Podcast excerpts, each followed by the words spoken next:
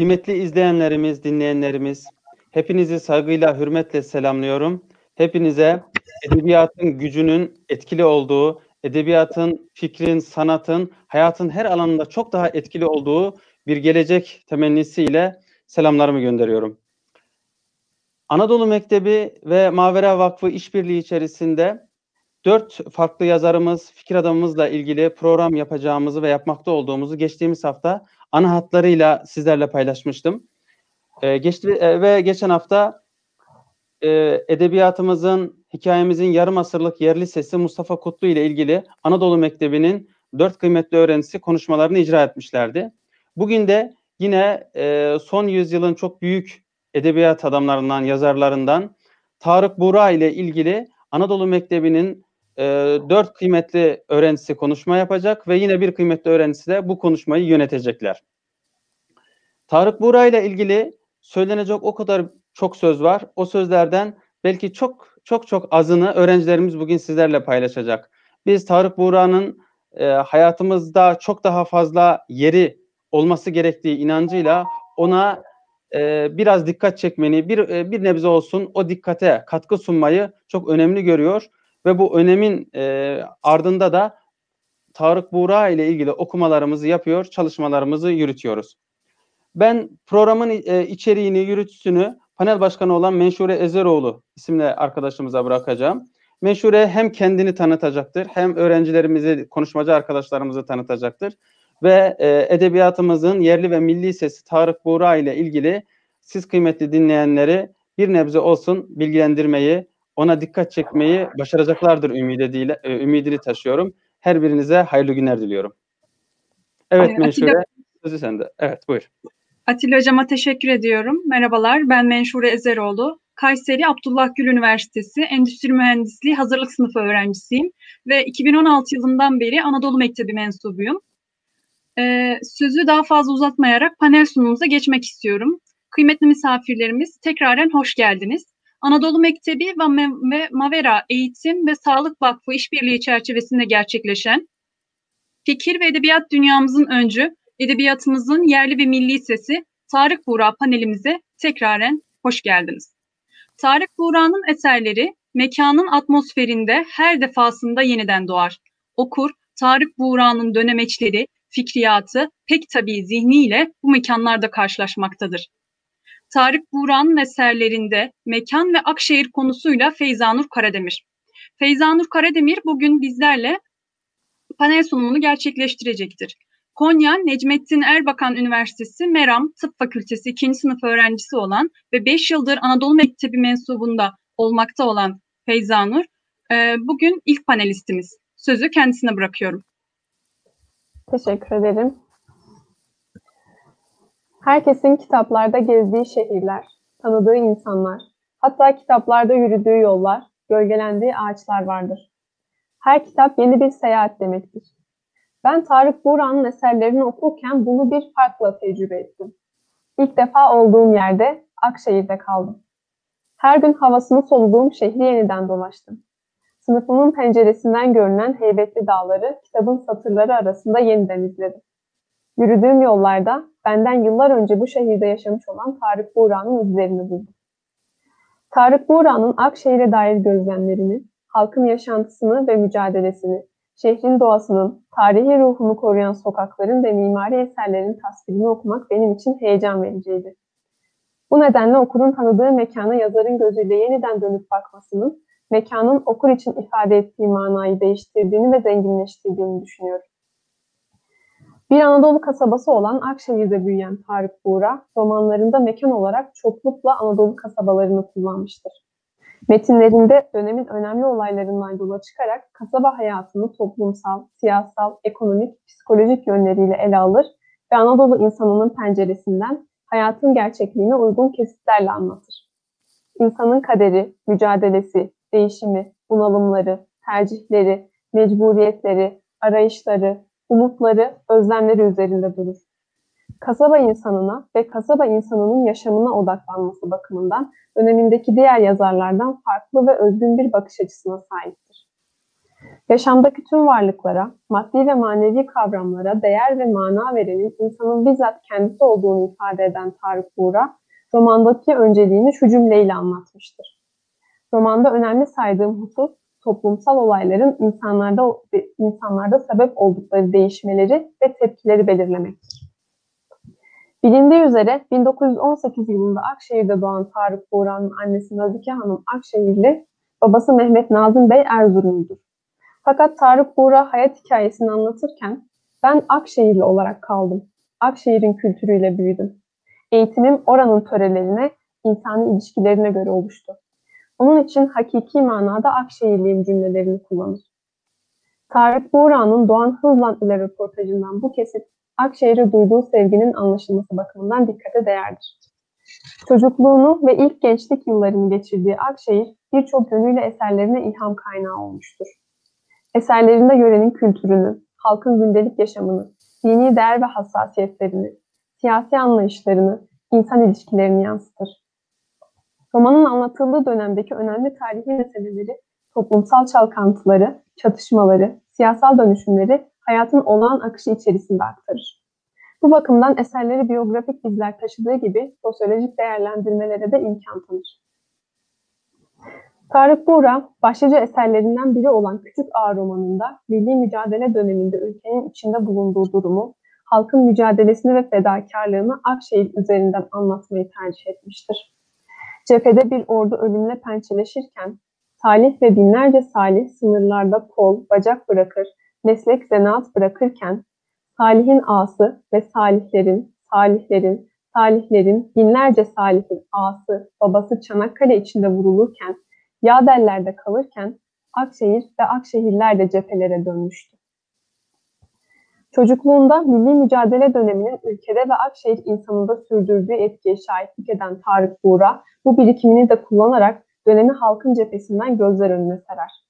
Doğduğu evin bulunduğu Taşoluk Sokağı başta olmak üzere Tekke Deresi, Yavur Mahallesi, İplik Camisi, Hıdırlık, Sultan Dağları, Akşehir İstasyonu, Nasrettin Hoca Türbesi, Arasta gibi pek çok yeri ve yapıyı mekan olarak kullanması ve yer yer tasvir etmesi, Çolak Salih, Terzi Niko, Ali Emmi, Gönülsüzlerin Haydar, Deli Fadik, Beydoğdulu Hacca gibi lakap ve unvanlara yer vermesi, konuşmalarda geçen yöresel söyleyişler dönemin Akşehir'ini yansıtması bakımından dikkate değerdir. Küçük Ağa'da olduğu gibi Anadolu kasabalarında geçen siyasi olaylar ve ekonomik problemlerin sosyal hayatı etkilerinin anlatıldığı Yağmur Beklerken romanında ve dönemin siyasal hareketliliği içerisinde halkın dönüşümü ve değişiminin konu edildiği Dönemeçte romanında da bunları görmek mümkündür. Kısacası Tarık Buğra'nın Anadolu kasabalarını mekan olarak seçtiği eserlerinde hayatından izleri, Akşehir'e dair birikimlerini, zihin dünyasına, yaşam mücadelesine, dönüm noktalarına, edebiyat anlayışına, önemsediği manevi değerlere, döneme dair gözlem ve eleştirilerine, çözüm önerilerine ulaşırız.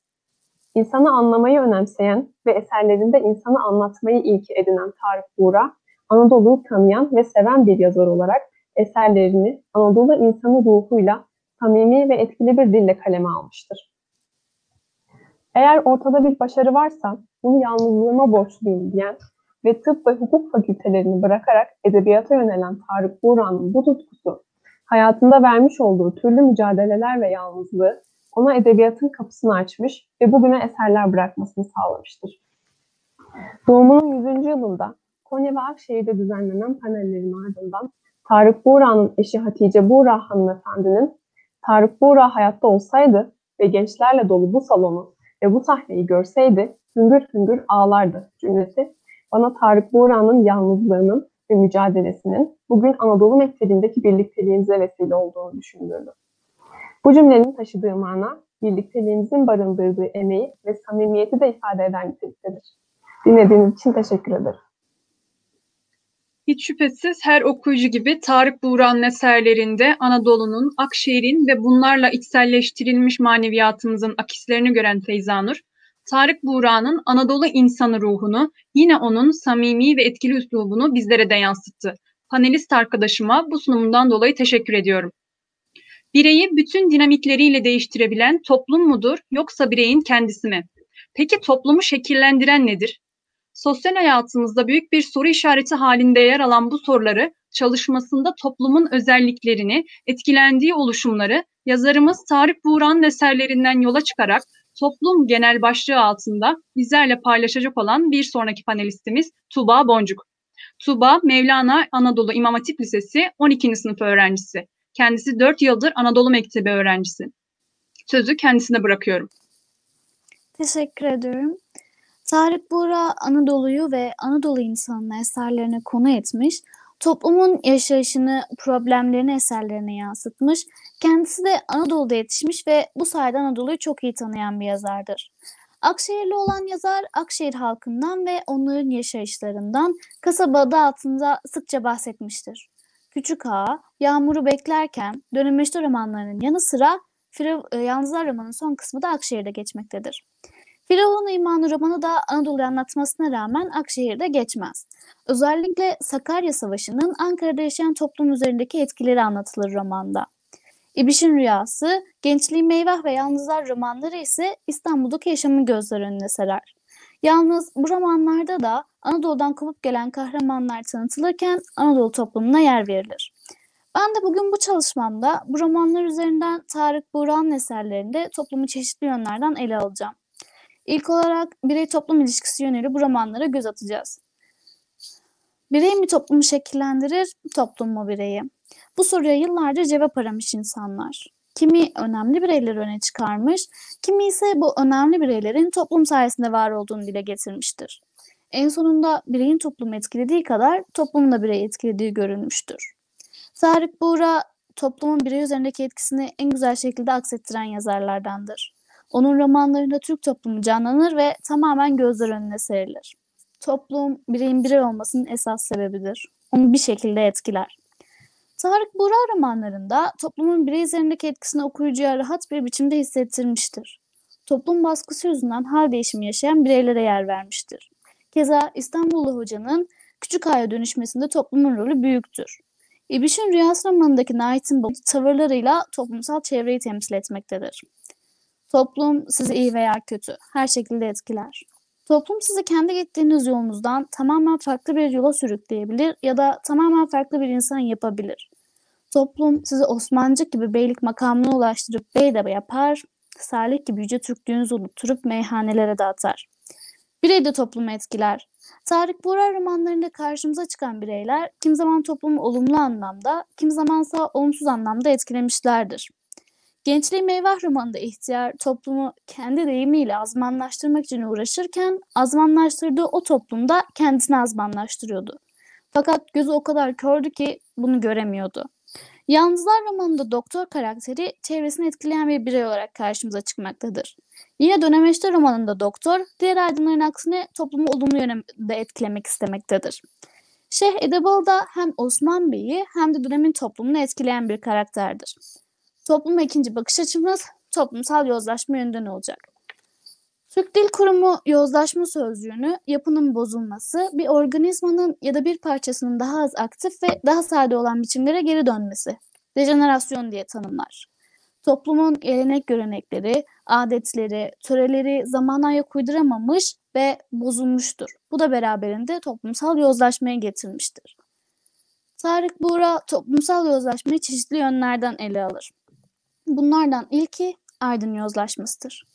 Toplumun sorunlarına çözüm bulması gereken aydınların düştükleri durumu özellikle dönemeçte romanında gözler önüne serer yazar. Şehir kulübü adı verilen yerde toplanan kasabanın aydınları toplum sorunlarını umursamadan, toplumun onlara ihtiyaç duyduğunu düşünmeden kumar oynayarak vakit geçirirler. Hakimler, savcılar, savcı yardımcıları, doktorlar, operatör gibi kasabanın halkın aydın kasaba halkının aydın okumuş kişileri asıl gayelerini unutmuş ve toplumda karşı olan sorumluluklarını kaybetmişlerdir. Yazarın eserlerinde yer alan bir diğer yozlaşma ise siyasi tiplerin yozlaşmasıdır. Topluma hizmet etmesi gereken siyasilerin nasıl yozlaştıklarını dile getirir Tarık Buğra. Özellikle Gençliği Meyvah romanında anarşi çıkarmayı kendine vazife bilen ihtiyarın çeşitli yönlerden zaaflarını bulup kullandığı senato üyeleri bürokratlar yozlaşan bireyler olarak karşımıza çıkar. Amacı devleti içten yıkmak olan ihtiyarın piyonu olan bu kişiler devlet ve millet için çalışmaktan çok menfaatleri doğrusunda hareket ederler. Tarık Buğra, Yağmur Beklerken romanında da siyasal yozlaşmayı ele almıştır. Çok partili hayata geçiş denemelerinin anlatıldığı eserde siyasilerin de kışkırtmaları ile kutuplaşan ve birbirine düşman olan halkı gözler önüne serer. Topluma üçüncü bakış açımız toplumu derinden etkileyen ekonomik yönden olacak. Tarık Buğra romanın yaşandığı dönemin ekonomik durumunu ve ekonomik durumun etkilerini de eserlerine yansıtmıştır. Küçük aile başlayan, tarihi süreci anlatan ve sırasıyla Firavun imanı, Yağmur beklerken ve Dönemeçte romanlarında Anadolu halkının ekonomik yönden yaşamı bizlere aksettirilmiştir. Önce Balkan Savaşlarını, ardından da 4 yıl gibi bir süreci kaplayan Birinci Dünya Savaşı'nı kaybeden Osmanlı Devleti ekonomik olarak da çökmüştür. Kurtuluş Savaşı yıllarının anlatıldığı Küçük Ağa romanında da bu çöküşün izlerini net olarak görmemiz mümkündür. Romanda Salih'in savaştan dönüşünü anlatan yazar, savaş öncesiyle sonrasındaki farkı gözler önüne serer. Yiğit bir gençken kolunu kaybedip çöken Salih gibi Anadolu halkı da ekonomik yönden çökmüştür. Bunu gözler önüne en iyi seren sahneler ise Salih'in annesinin Salih için getirdiği kibrit kutusu büyüklüğündeki sabunla kahvede çay ve kahve bulunmadığından dolayı ıhlamur çayının verildiği sahnelerdir. Firavun İmanı romanında aynı ekonomik çöküntü devam eder. Halk savaşın getirdiği yokluk ve sefalet belası yüzünden müzdariptir. Yazar bu dönemde Ankara'nın acınacak halde olduğunu dile getirir. Romanda dikkat çekilen durumlardan biri ise savaş zengini ya da vurguncusu insanlardır.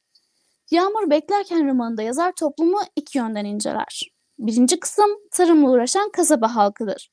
Özellikle pancar üretimiyle uğraşan çiftçiler kıtlığın da etkisiyle ekonomik darboğazdadırlar.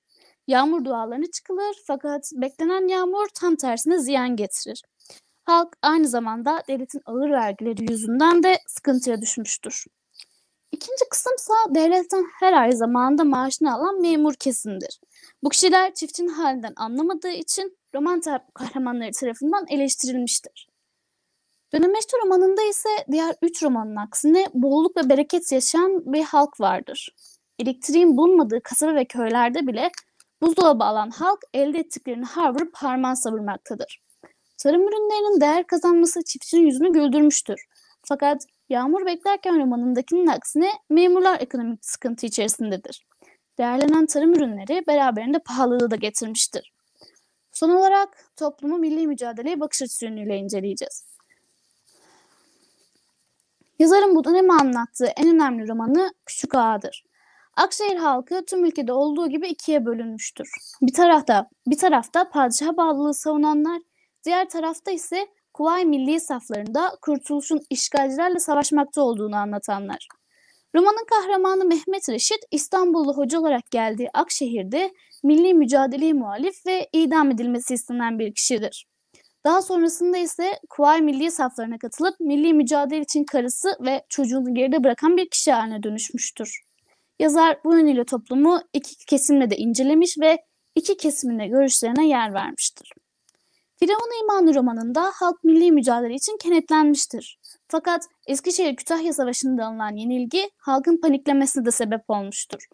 Rusların etkisiyle Ali Yusuf gibi insanların halkı isyana sürüklemesi de toplumdaki milli mücadeleye farklılıkları ortaya koyar. Tarık Buğra toplumun özellikle de gençliğin eğitilmesi gerektiğini savunmuştur. Toplumun her zaman bir ve bütün olması gerektiğinden yanadır.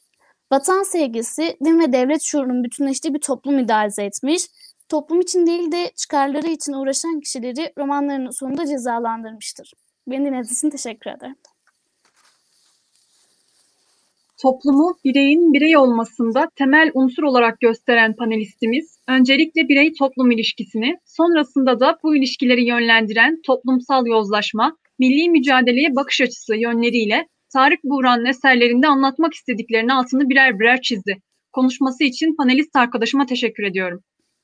Tarık Buğra eserlerinin merkezinde bireyi en ham halinden en olgun haline kadar yansıtmayı üslup bilmiş nadide yazarlarımızdandır.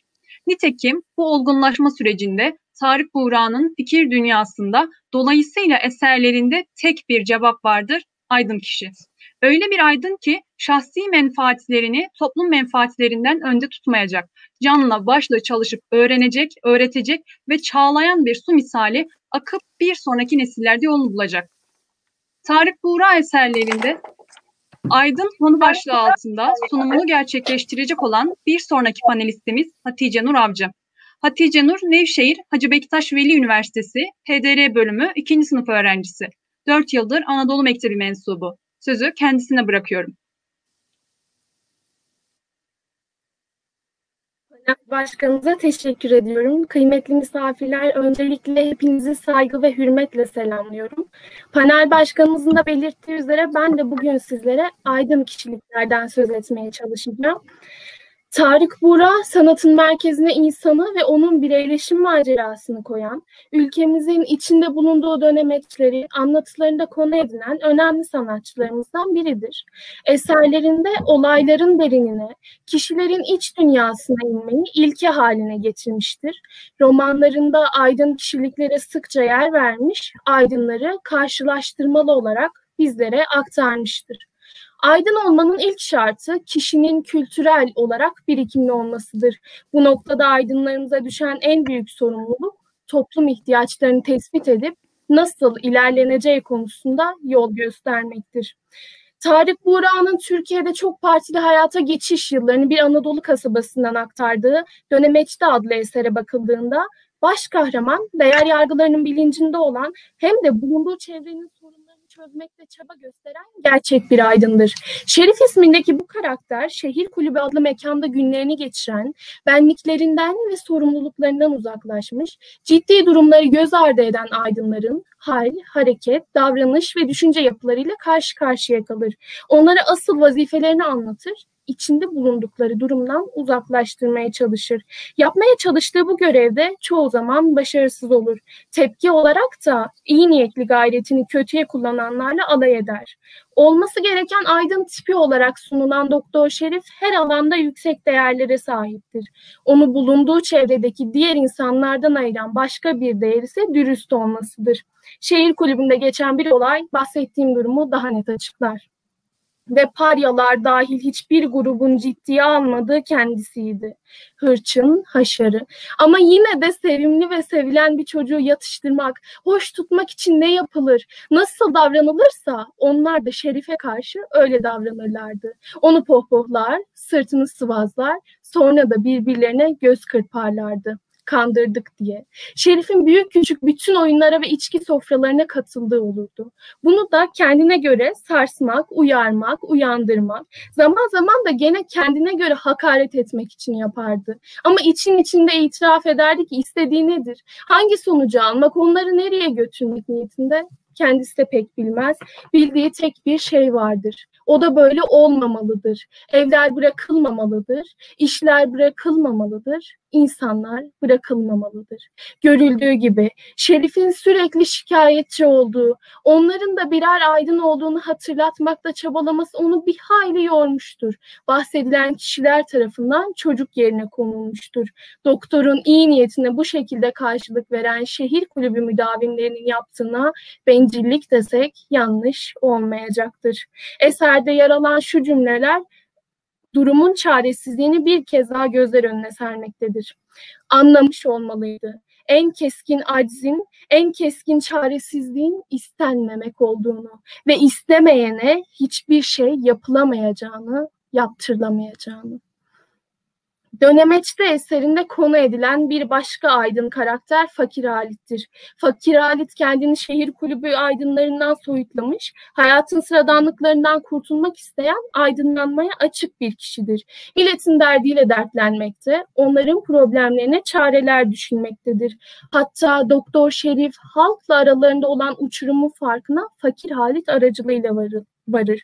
Doktor Şerif fakir Halit'in hayat karşısındaki yerini dirilten, dik tutan, alnı açık ve onurlu olarak tanımlamaktadır. Eserdeki bu kahraman bir gelir insan cihana sözünün tam olarak farkındadır. Çok partili hayata geçme çabalarının yaşandığı günlerde tam bir dönemeçte olduğunu fark eden fakir Halit, kurtuluşu şerif gibi aydınlardan beklemektedir. Aynı eserin diğer aydın tipi Eczacı Celal'dir. Bu aydın menfaatçi ve çirkin bir yapıda çizilmiştir. Kasabanın güzel kızına göz koymuş ve kıza sahip olabilmek için kızın operatör olan babasıyla para karşılığı anlaşmıştır. Tarık Buğra'nın şahsi menfaatleri toplum menfaatlerinden ileride tutmamak gerektiğini anlattığı Yağmur Beklerken adlı romanda Rahmi adlı karakter eserin merkez kişisidir. Hem köylü hem kentlidir. Bir yanda toprakla uğraşırken bir yandan da avukatlık yapar. Rahmi köyüne bir tarım, tarım aleti getirmiş ve bu sayede de sulama konusuna yeni bir kolaylık sağlamıştır. Rahmi okumuş olmasına rağmen kendi insanına yabancılaşmamış bir profil çizerek gerçek bir aydın portresi oluşturmuştur. Aydın mesleğinde ün yapmış, bulunduğu her ortamda saygıyla karşılanmış ve topluma hizmet etmekten hiçbir zaman kaçınmamış bir kişi olmalıdır. Halk içinden düşünen benlik sahibi donanımlı gördüğü şahısları da aydın mertebesine çıkartmada yeteneklidir.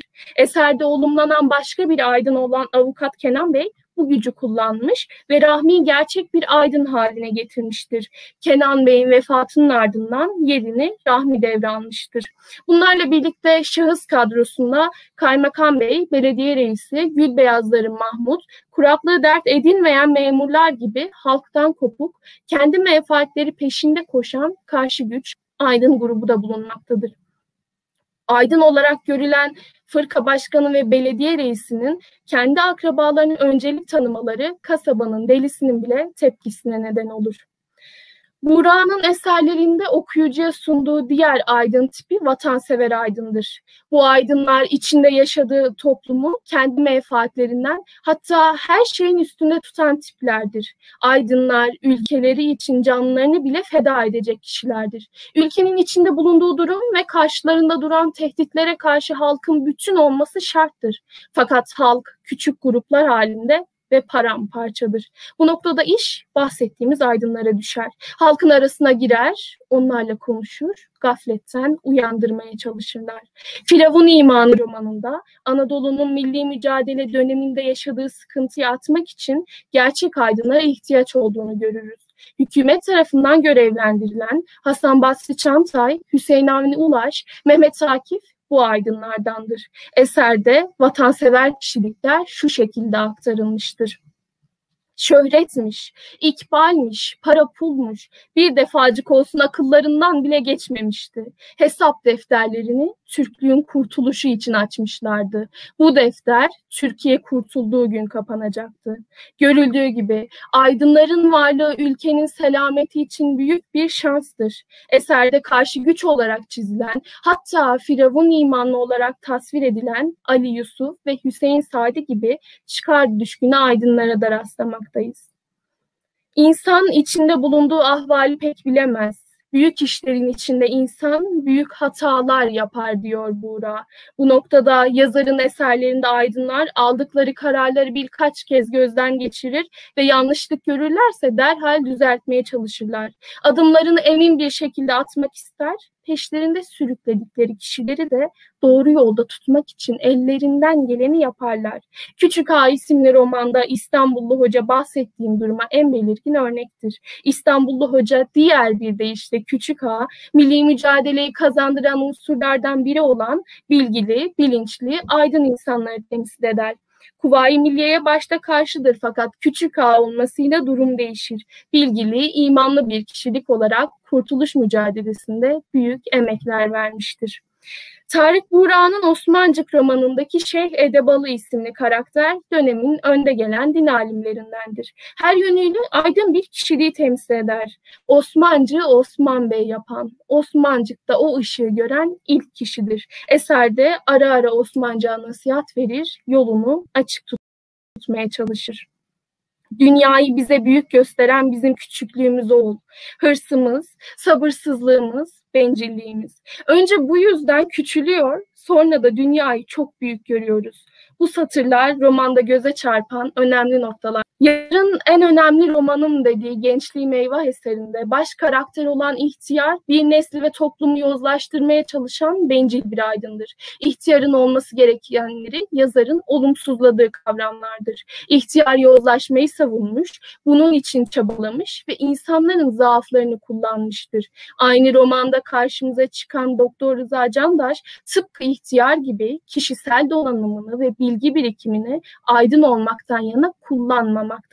Bu aydınlar toplumu kaosa sürüklemeyi kendilerine amaç edinmişlerdir.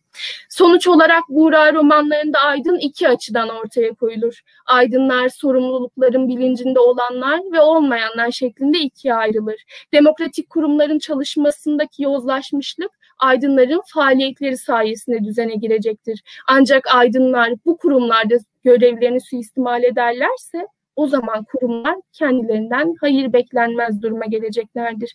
Bunun aksine aydınlar kendilerini halkın gelişimine adayıp düzene katkıda bulunurlarsa değer sahibi olurlar. Aydınların en büyük görevi halk için, halk içinde halk adına çalışma yapmalarıdır. Ele aldığı her konuda milli, manevi değerleri ön planda tutan ve ustalıkla işleyen bir yazar.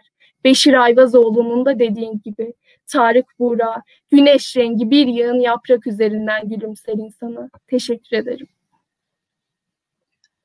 Panelist arkadaşımızın belirttiği gibi dirilten, dik tutan, alnı açık ve onurlu kişi. Bu tasvir hiç şüphesiz aydın kesimin tarifidir Tarık Buğra'da. Sunumunda aydın tiplerine yer veren, halk ile aydın arasındaki o uçurumu dile getiren panelistimize teşekkür ediyorum. Her değer gibi kıymetini ancak kaybedince anlayabildiğimiz, işittiğimiz nasihatlerin bir kulağımızdan girip diğerinden çıktığı yegane zinet gençlik. Şu anda elimizde bulunan bu kıymeti, bu hazineyi Tarık Buğra ve gençlik başlığı altında sunacak olan bir sonraki panelistimiz ise İrem Yumurtacı. Akşehir Tarık Buğra Sosyal Bilimler Lisesi öğrencisi 12. sınıf öğrencisi olan İrem, 2 yıldır Anadolu Mektebi mensubu. Sözü kendisine bırakıyorum. Panel başkanıma teşekkür ederim. Yaşamak için doğar, ölmek için yaşarız. Tarık Buğra için yaşamak gençlikten ibaretti. Onun için gençlik yaşamın ta kendisiydi. Deli dolu zamanların en güzeliydi. Pişmanlık yağmura benzer. Tane tane yağar, yağar ve birikir, sel olur. Kaçmaya çalıştıkça içine çeker ve hatta boğar.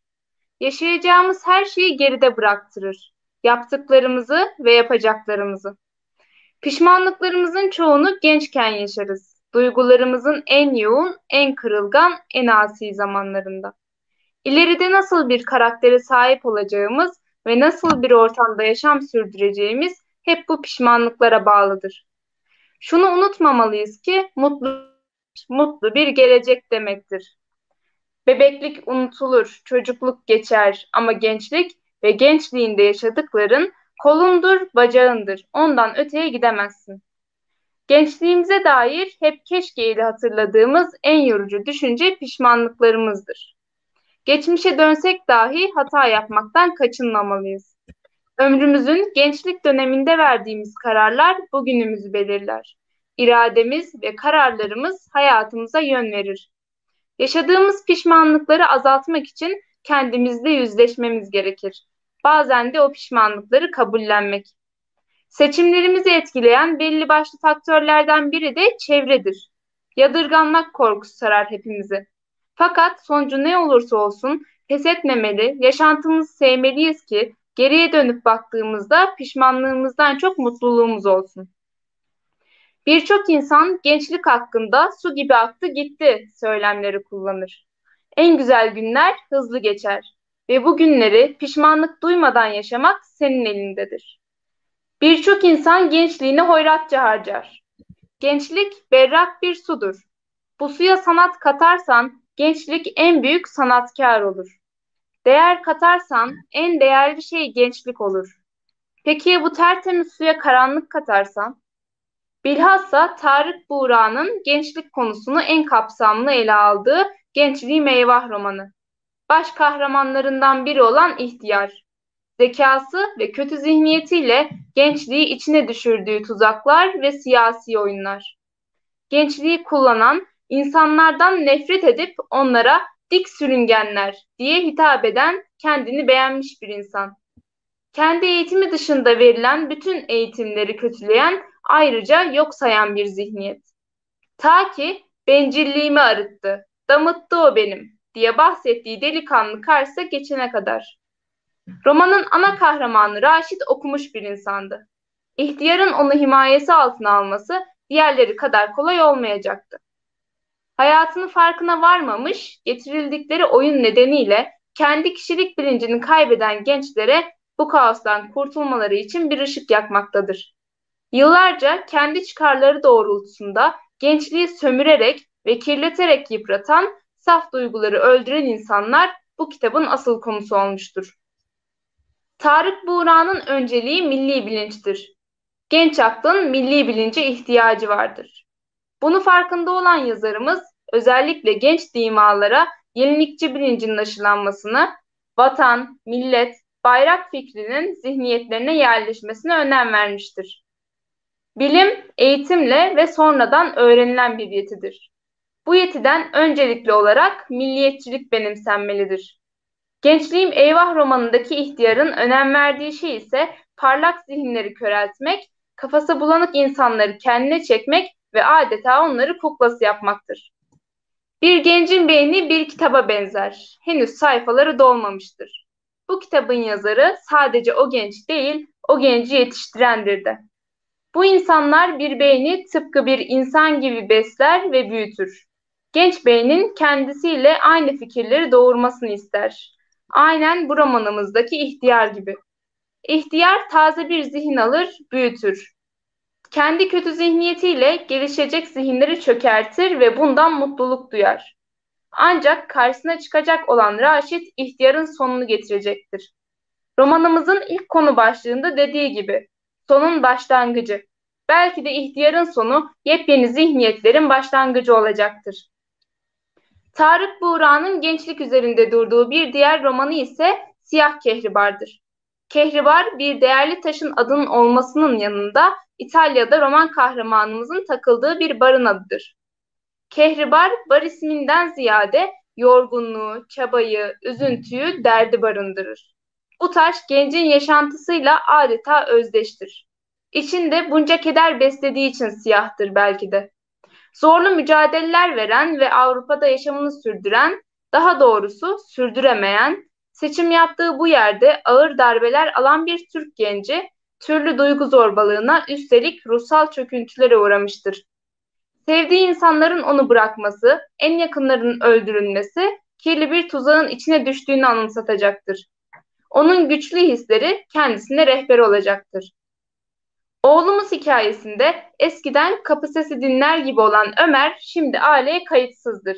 Kafası karışıktır, hırçındır. Çevre ve gençlik zihniyeti onun aile bağlarını zayıflatmıştır. Babası ise Ömer'in bu ihtiyatsız hallerine olan hislerini dökmektedir. Benzer bir durum İbiş'in rüyasında Nait kimliğiyle karşımıza çıkar. Tiyatro uğruna ailesi tarafından tepki görecek, evden kovulacak ve sokakta kalacaktır. Ancak tiyatro tutkusu bitmez. Gün geçtikçe nice fedakarlıklarla para kazanmayı, geçinmeyi öğrenir. Nait'in bu hırsı, gayreti ve pes etmemesi onu dağ gibi ayakta tutacaktır. Gençlerin gençlik hevesleri onlardan birçok maneviyatı alacaktır. Nahit ise azmi sayesinde olumsuzluklardan kurtulur. Bu eserlerde azmin bize neler yaptırabileceğini hissettirir. Duygularımız kimi zaman ve hatta çoğu zaman bize rehberlik eder. Kişi bir rehbere sahip değilse kendisi rehber olup duygularını yönetmelidir. Aklın ulaşamadığı yere his ulaşır. Bir söz vardır, kalbini dinle. Zorda kalınan olaylara akılla değil, kalp gözüyle bakılmalıdır.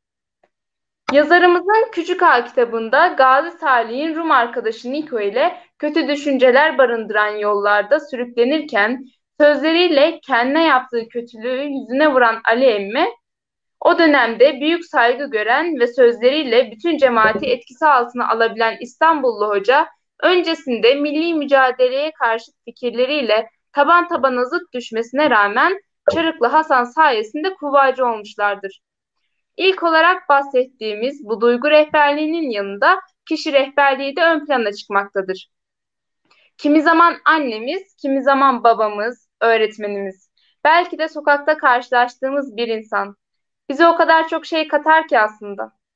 Önemli olan bize verilen tavsiyeleri dinlemek ve hatalı olduğumuz davranışları değiştirmektir. Romanında söylediği gibi iyi yetişmemiş gençlik, iyi yetişmemiş toplum ve çok daha fazlası bozulmuş bir ülke demektir. İnsanların kaybetmekten korktukları şeyler vardır. Tarık Buğra'nın da dediği gibi olmalıdır da. Zira insanı insan yapan belki de bu korkudur. Benim korktuğum şeylerden biri ise seni ve senin güzelliklerini yeni nesillere sonsuza kadar aktaramamak olacak. Türk Edebiyatı'na kaybetmekten korktuğumuz ve daima korkacağımız değerli eserler kazandırdığın, en çok da duyguların kapılarını sonuna kadar açtığın için sana minnettarız Türk gençlerine bilakis Akşehir'imize ışık olun adam. Seninle aynı şehirde yaşamış olmak onur duymak için büyük bir sebep. Öylesine şanslıyız ki hemşerim olan bu değerli yazarımız romanlarıyla bize yol göstericisi olmakla kalmamış, gurur verici bir şekilde manevi babamız olmuştur. Duygularımızı, farkındalığımızı yetiştiren fikirlerimizin babası Tarık Buğra. Beni dinlediğiniz için teşekkür ederim. Karakterlerin gençlikten kalma, geçmek, dinmek bilmeyen kavgaları, kalp yaraları, gönül kırgınlıkları. Bunların dönemeçlerinde onlarca hayat, onlarca kitap, onlarca karakter. Panelist arkadaşımızın da konuşmasında yer verdiği gibi. İyi yetişmemiş gençlik, iyi yetişmemiş toplum ve çok daha fazlası. Bozulmuş bir ülke demektir.